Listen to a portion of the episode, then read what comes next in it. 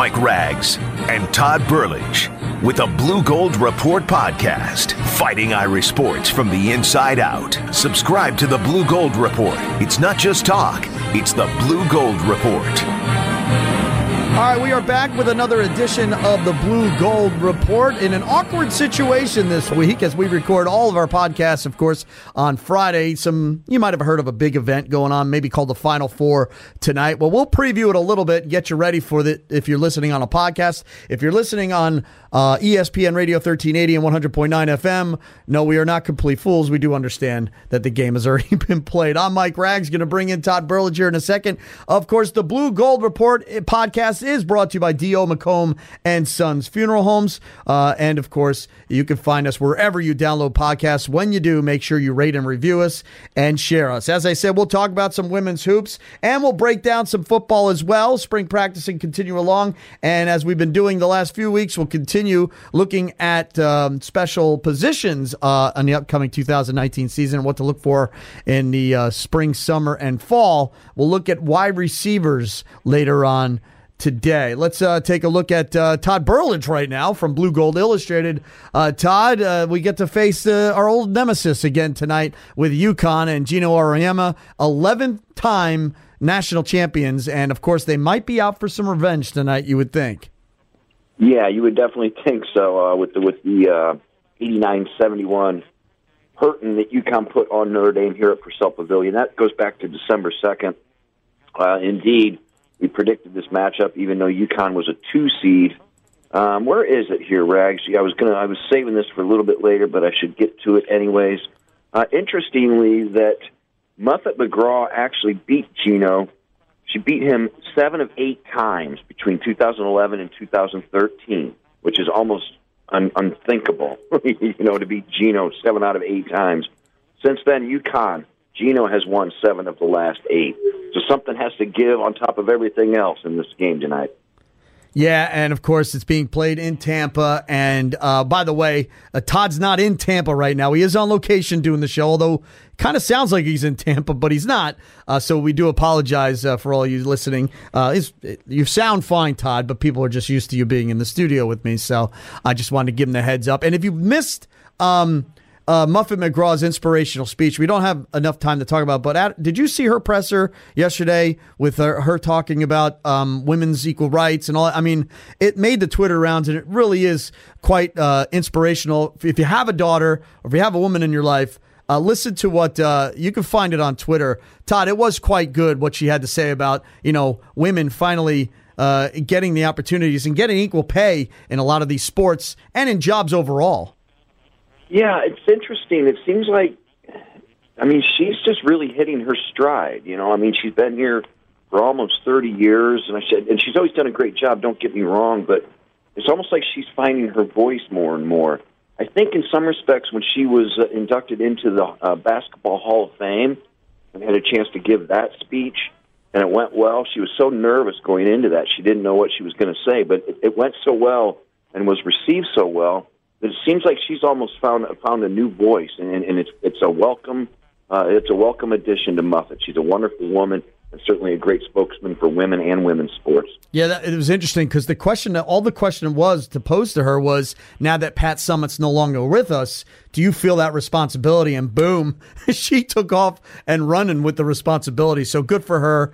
Uh, she's always been great, and she will continue to be a tremendous role model. All right, before we get to their game tonight, why don't you break down some blue gold nuggets? All righty, sir. Yeah, four pack this week, actually, Rags. I was going to do a little segment on hockey, but then I kind of got diving into that box score, and there really wasn't any point uh, because that season is now over. Notre Dame misses its chance at a third straight Frozen Four by getting beat by UMass four to nothing. That was in the Northeast Regional Final. Um, again, it was uh, they missed out on their third straight Final Four. They finished the season up at 23 wins, 14 losses, and three ties kind of an up and down season. I think actually Notre Dame should probably be satisfied to make it to the final eight, especially since they claimed that Big Ten tournament championship. Um, so that season is over. See, last year, Rags, we talked about how this is kind of an awkward show. At least we had that hockey and the Frozen Four to fall back on. yeah. So that's what's made this. That's what's made this kind of an interesting show. Also, uh, moving on to some football news. DJ Morgan, he was a six foot two, 224 linebacker. He's a grad transfer. He's a graduate student now. Actually, he's going to graduate this summer. Um, he is going to transfer to UConn, which is kind of interesting for a defensive player to transfer to all schools UConn. He'll take his grad transfer year there. Actually, he'll have two seasons of eligibility remaining there because he's graduating early from Notre Dame here. Uh, UConn, if you remember, Rags went one and eleven, but it's not just the one and eleven that, that's eye popping when it comes to this school. They set records as the worst defense in FBS history. Mm. Uh, one by giving up 50.4 points per game, and the Biggie was giving up 617.4 yards per game, which was 50 more yards than the previous record. uh, they also allowed 8.81 yards per play. So good luck to DJ Morgan. Hopefully he can turn that defense into a powerhouse here. They are getting quite a bit of few transfers uh, to UConn on the defensive side of the football, so perhaps that will help a little bit.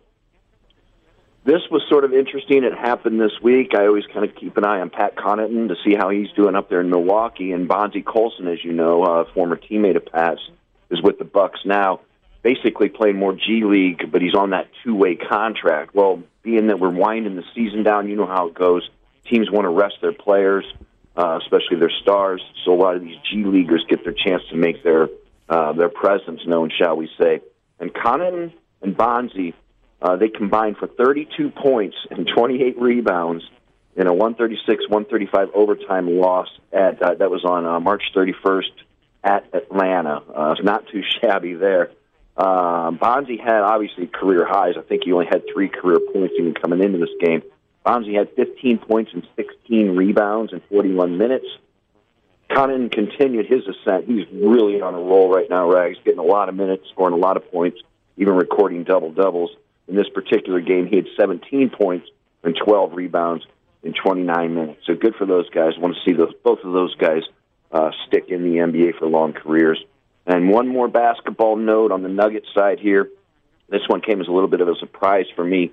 Uh, DJ Harvey is uh, is potentially potentially seeking a transfer. He entered his name, uh, he, obviously the Notre Dame sophomore junior to be. Uh, he entered his name in that transfer portal. Uh, that was a little bit of a surprise for me. Uh, he would actually, if indeed he ends up leaving Notre Dame, he'd become the third relatively recent transfer from the basketball program. I remember Matt Ryan, uh, 2016-17 player. Uh, he left, and then Elijah Burns left last year, and then DJ Harvey would be the third. Um, he would have two seasons of eligibility. You know, when he came in, when Harvey came in, he was from DeMatha High School there, and he was the highest-rated recruit Mike Brey has ever had. He remains the highest recruit Mike Brey has ever had. He was a top 50 player. Big things were expected. Had the knee injury as a freshman, and things just really haven't panned out. Really hasn't lived up to expectations, in my opinion did average 11 points and four and a half rebounds this year, but still not not really the breakout player, athletic player we were expecting him to be. A lot of that probably has to do with that knee injury and rags. Those are your blue gold nuggets. Yeah, no doubt about it. Uh, we've got uh, we're going to break down some the wide receivers in a bit here for the Notre Dame Fighting Irish football team as they continue spring practice, getting closer and closer to the uh, blue gold game. Uh, but let's, I mean, do what we can with this women basketball team. I mm-hmm. know, I know we have the NBA draft, WNBA draft coming up. Um, Todd, I mean, 11 time national champion, old friends of ours, UConn tonight, if you're listening on Friday, and if you're listening on Saturday, I apologize. And hopefully, go Irish, we won. But uh, Todd, last time we saw this team in the tournament, it was Arike Ogunbowale uh, right. putting the dagger in, and here we go all over again. And boy, I'm really excited about tonight's game. Yeah, for sure. I believe Notre Dame is listed as a three and a half point favorite, is what I've seen. so that's a big turnaround from the. Uh, um, from the big loss that I mentioned earlier, the 18 point loss UConn put on them earlier this year. That was a long time ago. I think the girls back then in December when they played for the first time, the Notre Dame ladies, they they just kind of thought they were on cruise control after what happened last year with the national championship run. This game certainly served as a wake up call for them. So yeah, you, you can be sure you're going to get a better effort from uh, especially the starting five. Rex, I mentioned it last week how these the starting five: uh, Jackie Young, Arike, uh, Jess Shepard, Bree Turner, Marina Mabrey, they went over in the, in the previous game here, the win against Stanford. They went over 10,000 career points between them. That is something that has never, ever been done before. So I went ahead and did a little more research on that. The previous record uh, for most points scored by a starting five, career points, was 8,492. That was by a group at Ohio State, uh, the women's side. That was in 2017, 2018. North Carolina holds the men's record, 2008 09, 8,216. I assume that is a record that will never be broken because people just don't stick around long enough anymore. But indeed, it'll be a lot of fun. Um, I, I wish, unfortunately, like you know, like you said, playing on late on a Friday night, there's nothing we can do. Uh, but we'll certainly be ready to recap this game next week for y'all. Yeah, and you know, we're hoping it's not a last hurrah tonight, and there's one more time to see these five young ladies because if you look at the WNBA draft, there's three rounds in the draft, and it looks like all five will probably be picked up here, Todd. Yeah, I mean, obviously the big question is going to be will Jackie Young stay or go? We know the other four are gone. Um, the big again, the big question. I, I personally I hate to say this. I'd love to see Jackie Young come back, mm-hmm. but my word, I mean, when she loses their, you know, her four other team teammates here, it's probably a good time for her to get out of Dodge because, as a matter of fact, of the five players that will uh, that, that are listed on mock draft boards, Jackie Young actually rates the highest. Yeah, and that doesn't surprise me because when you watch this team play, she is clearly the most gifted player both physically, athletically, the whole work. She could still work on her three point shot, but I think that's something she'll be able to find. I looked at one mock draft, and by the way, Rags, that that is going to be Wednesday night, uh, the draft, April 10th, 7 p.m. If you're interested in watching such things, the first round is on ESPN two, and then they switch over to ESPNU for rounds two and three. Uh, indeed, it's a 36 player draft, and all five of the players are projected like I said, one mock draft that I saw has Jackie Young going number seven, Arike going number nine, Jess Shepard going number 14, Bree Turner number 20, and Marina Mabrey um, number 27. So all five of the Notre Dame players gone in the top 30 of the draft, according to this one website. Um, if Jackie Young would go, it would be, you remember Jewell Loyd? Yep. Uh, she left a year early, and she was taken first overall in the WNBA draft by the Seattle Storm. She has since moved on. She's playing her ball now in China. And I was just kind of wondering, Rags. I really never got an answer. Is that an upgrade or is that a downgrade? yeah, I, I was trying. I, I was trying to find salaries, WNBA salaries versus girls that play overseas salaries. I just, I really couldn't find any good info on that. But I thought it was worth mentioning that Jewell Loyd is the last player, and I believe the only player uh, at Notre Dame to leave early.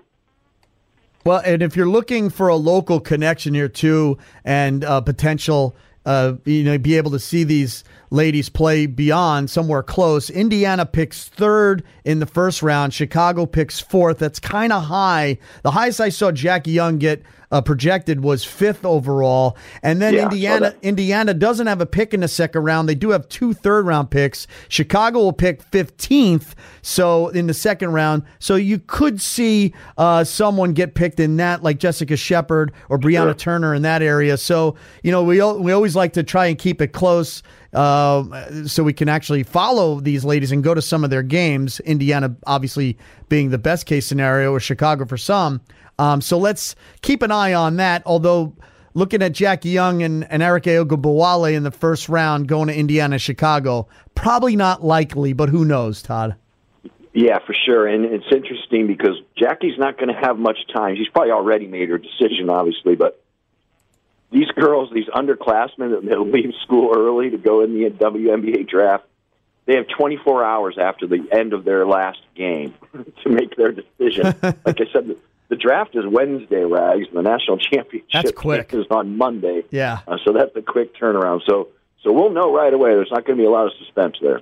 Todd, uh, we're break, breaking down the wide receivers, and we really wanted to delve into you know the two steady wide receivers for the Notre Dame uh, Fighting Irish football team, uh, and and you know Chris Finke. To me, it just seems like the uh, the Julian Edelman, uh, Wes Welker of the of the two, and then you have Clay. You know, we're really hoping for the emergence of Chase Claypool here as the deep threat. Um, as we break down these two uh, players, uh, can they become mainstay, uh, really good threats for Ian Book? Yeah, I think they can because really they did last year. You know, Fink. I loved your comparisons there because that's the type of player Fink is. I, I wanted to talk about him because he's an interesting story, and I had a chance to talk to Brian Kelly, ask Brian Kelly about him this week, and we'll pop that audio in, in here in a bit. Um, but he's a fifth year guy, Fink is. You know, he, he actually, just to show, talk about his reliability and his steadiness, he had 49 catches last year. Two thirds of those went for first downs. Um, so that, that gives you an idea of how reliable he is and how important he is. Um, Fink went to uh, Archbishop Alter High School in Ohio, uh, near Dayton. It's the same school Malik Zaire and Nick Coleman went to, a couple other Notre Dame players. So Brian Kelly had a very good relationship uh, with the head coach there. It's a, it's a great sports school. And while Brian Kelly was there tracking down Malik Zaire, that coach pulled him aside and said, Hey, we have somebody we want you to take a look at if you don't mind. And here's the story that Brian Kelly shared on how uh, Chris Fink's recruitment and really his ascent from walk on to, I think, a very likely candidate to be team captain. Here's how that ascent went about. I was in the high school coach who I've respected for a number of years. The head coach there said, "Look, um, I know you're you're you, you, know you're all set, but I've got a kid who's a really good competitor, and uh, you know his sister goes to Notre Dame, and uh, he's going to walk on, or maybe even get a scholarship to Miami of Ohio." Um, and you may want to take a look at him as a walk on because I know he likes Notre Dame. So it was late in the day. He said, matter of fact, he's down uh, in, in the gym uh, practicing. For, he's on the basketball team. And, and uh, they had a really good basketball team.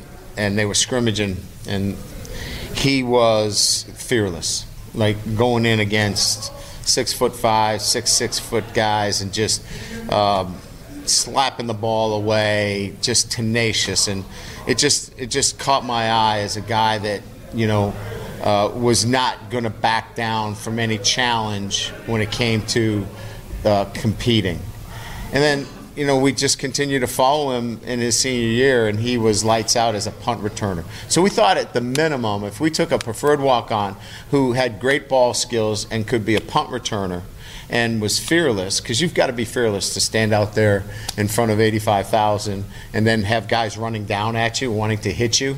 And that requires fearless as, as the job resume. This would be a good get. And then it turned into be more than that. You know what's interesting about all of that, Todd, is and it must happen a lot all over the country with all these guys out there recruiting. You go to see one player and you end up, you know, bumping into and backing into another mm-hmm. player that's on this team, and you're like, oh my gosh, we got another potential player here. Yeah, and I think what when Brian Kelly started looking, you know, he talked about the basketball scene on the basketball court, but then I'm obviously you would have studied some football film. You know, Fink returned six punts, and Brian Kelly referenced it in that clip. Returned six punts for touchdowns uh, his senior year, and, and that, trust me, that league that they play in, that Catholic league, and this was a state championship runner up at Ohio, which is a very proud football state. We all know that. You know, that's big time football there. So six punt returns is pretty impressive stuff. And it didn't take Fink long to make his mark here at Notre Dame.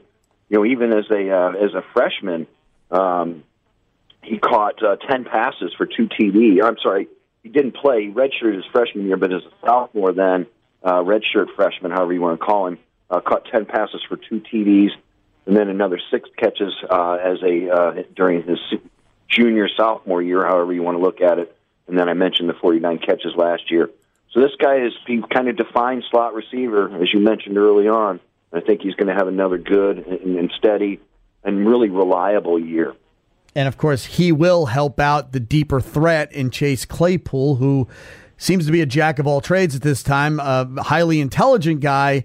And then it's a wonder, all right, how much that translates on the field to his desire to want to be a stud. Yeah, for sure. And, you know, one thing he's doing, and he'll talk about it some in this clip, I had a chance actually to sit down with him and get a one on one interview. I'm doing a, a story on him as well. Um, and so I just I cut out a little of that to, to share. It's kind of a little bit all over the place, but it gives a glimpse into what he's doing. Rags, he's actually taking eight, I'd even call it eight and a half classes uh, really during this semester, summer school and whatnot, because he wants to have his schedule. He wants to have his degree in hand and have his schedule freed up to really focus on football. in the fall. So he's taking 18 credit hours. That's that's insane. Ooh. That's insane. And he's also within, uh, I believe it. Yeah, it's in May. He's going to go on a, uh, a study abroad tour of Brazil. He's going to be there for three weeks. Um, this kid's from Canada. He's going to be so busy with school and football, he's not even going to get back to see his family up north until Christmas. so um, he, he's logging the books and logging the miles and logging a little bit of everything. So let's play that interview, and then I got a couple other uh, little tidbits about Chase Claypool. And then I'll be part time in the in the fall, just so I can, you know, really accelerate there. So it's, it's worth it. It'll be worth it. It's a grind now, but I have I have a lot of credits left over. Like I'll be taking like three and a half classes rather than like five or six in the fall. Was that decision to load up now so you would have that extra time? Yeah. Was that, was that... Yeah, I mean, I know how important sleep is, and you know, having like six classes, five, six classes is tough. So I'm having eight classes is like, you know, it's, it's really a struggle, but you get in a routine, mm-hmm. um, you grind through it, and then once you hit summer, fall, you're, you know, sleep comes so easy. So, Chase, when you decided to come back this year, what drove that decision? Oh, I mean, you know, you you always get better every year, and the league is like the last destination. So when you get to the league, you want to be, you know, as prepared as you can possibly be. And if I can get better before I go to league, then I'm going to use that year to get better. Is there anything in particular that you wanted to improve on? Yeah, I mean, I think I have to work. Like, there's more I can put on film in terms of route running. Um, the more routes I can run, the better. The more, you know, kind of things I can show the scouts, the better. Uh, just catching the ball all the time. Um, try to get some yards after the catch. And, yeah. So. Talk to Miles at all? Yeah, I talk to him in practice all the time. Uh, he gives me some tips. This is the type of guy he is. So I think that helps having a veteran around and um, watching him, you know, play these last couple of years. You know, Rags, uh, when Miles Boykin gets drafted here coming up in April, later this month, I should say, it'll be the first time in Notre Dame history that two years in a row a Notre Dame wide receiver has been drafted. That really surprised me If you remember last year, it was Equanimeous St. Brown. He went in the sixth round. Miles Boykin, obviously, with his combine work, is certainly in line to be better than that. Probably third. I don't think any worse than fourth round. And I think now you can even start talking about a third straight year with Chase Claypool. I honestly think he's going to have a solid year. He's great physically, has his head on straight, really good guy all around. I don't, I can't see any reason why he won't play himself into a uh, draft position as well and then that would be three years in a row that an Irish receiver went in into the draft. Uh, I just was surprised that it's never happened two years in a row. Uh, that that was kind of a shocker to me. Yeah, uh, and and he, you know, like I like we talked about last week, and we've been talking about since last year. He's shown glimpses of mm-hmm. of being that guy, but again, we need more than glimpses nowadays, especially for Ian Book, who, you know, that was the major deficiency of this team last year was going downfield. Yeah, for sure. And we talked about how you know, you know when you talked about the 12.5 yards per carry from this or per catch in this position, that was the lowest in a very very long time. And I think it goes to that. The knock on Claypool has always been the same he's here today, but sometimes he's gone tomorrow. He's well aware of it. He's been asked about it a hundred times. But at six foot four and a half and 229 pounds, he's a massive target. Now he is switching positions a little bit. He's not going to be on that field side, that wide side, as he was opposite Miles Boykin last year. He's actually going to take over Boykin's spot here and, and play in the boundary, which is the shorter side of the field. They feel like they can get more one-on-one matchups, and he can indeed go over more players and do that type of thing. So it's a different position. He did. I asked him about it. Um, he said he played that his freshman year, uh, so it's not completely unfamiliar to him. But you're right. If he can keep his head on straight, he's going to have a monster year and set himself set himself up well for the draft. All right, Todd, uh, thanks for checking in with us on remote. Uh, we got another Blue Gold Report podcast in the books brought to you by D.O. McComb and Sons Funeral Homes. And if you're listening via podcast, make sure you rate and review us wherever you found us. Todd, we'll do it all over again next week, and hopefully we'll have more hardware for the ladies. Yeah, indeed. Thanks, Rags.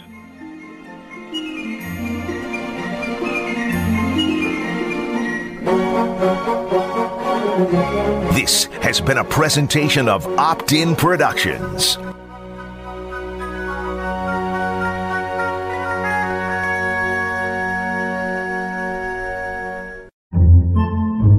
Podcasts by Federated Media. Podcasts by Federated Media.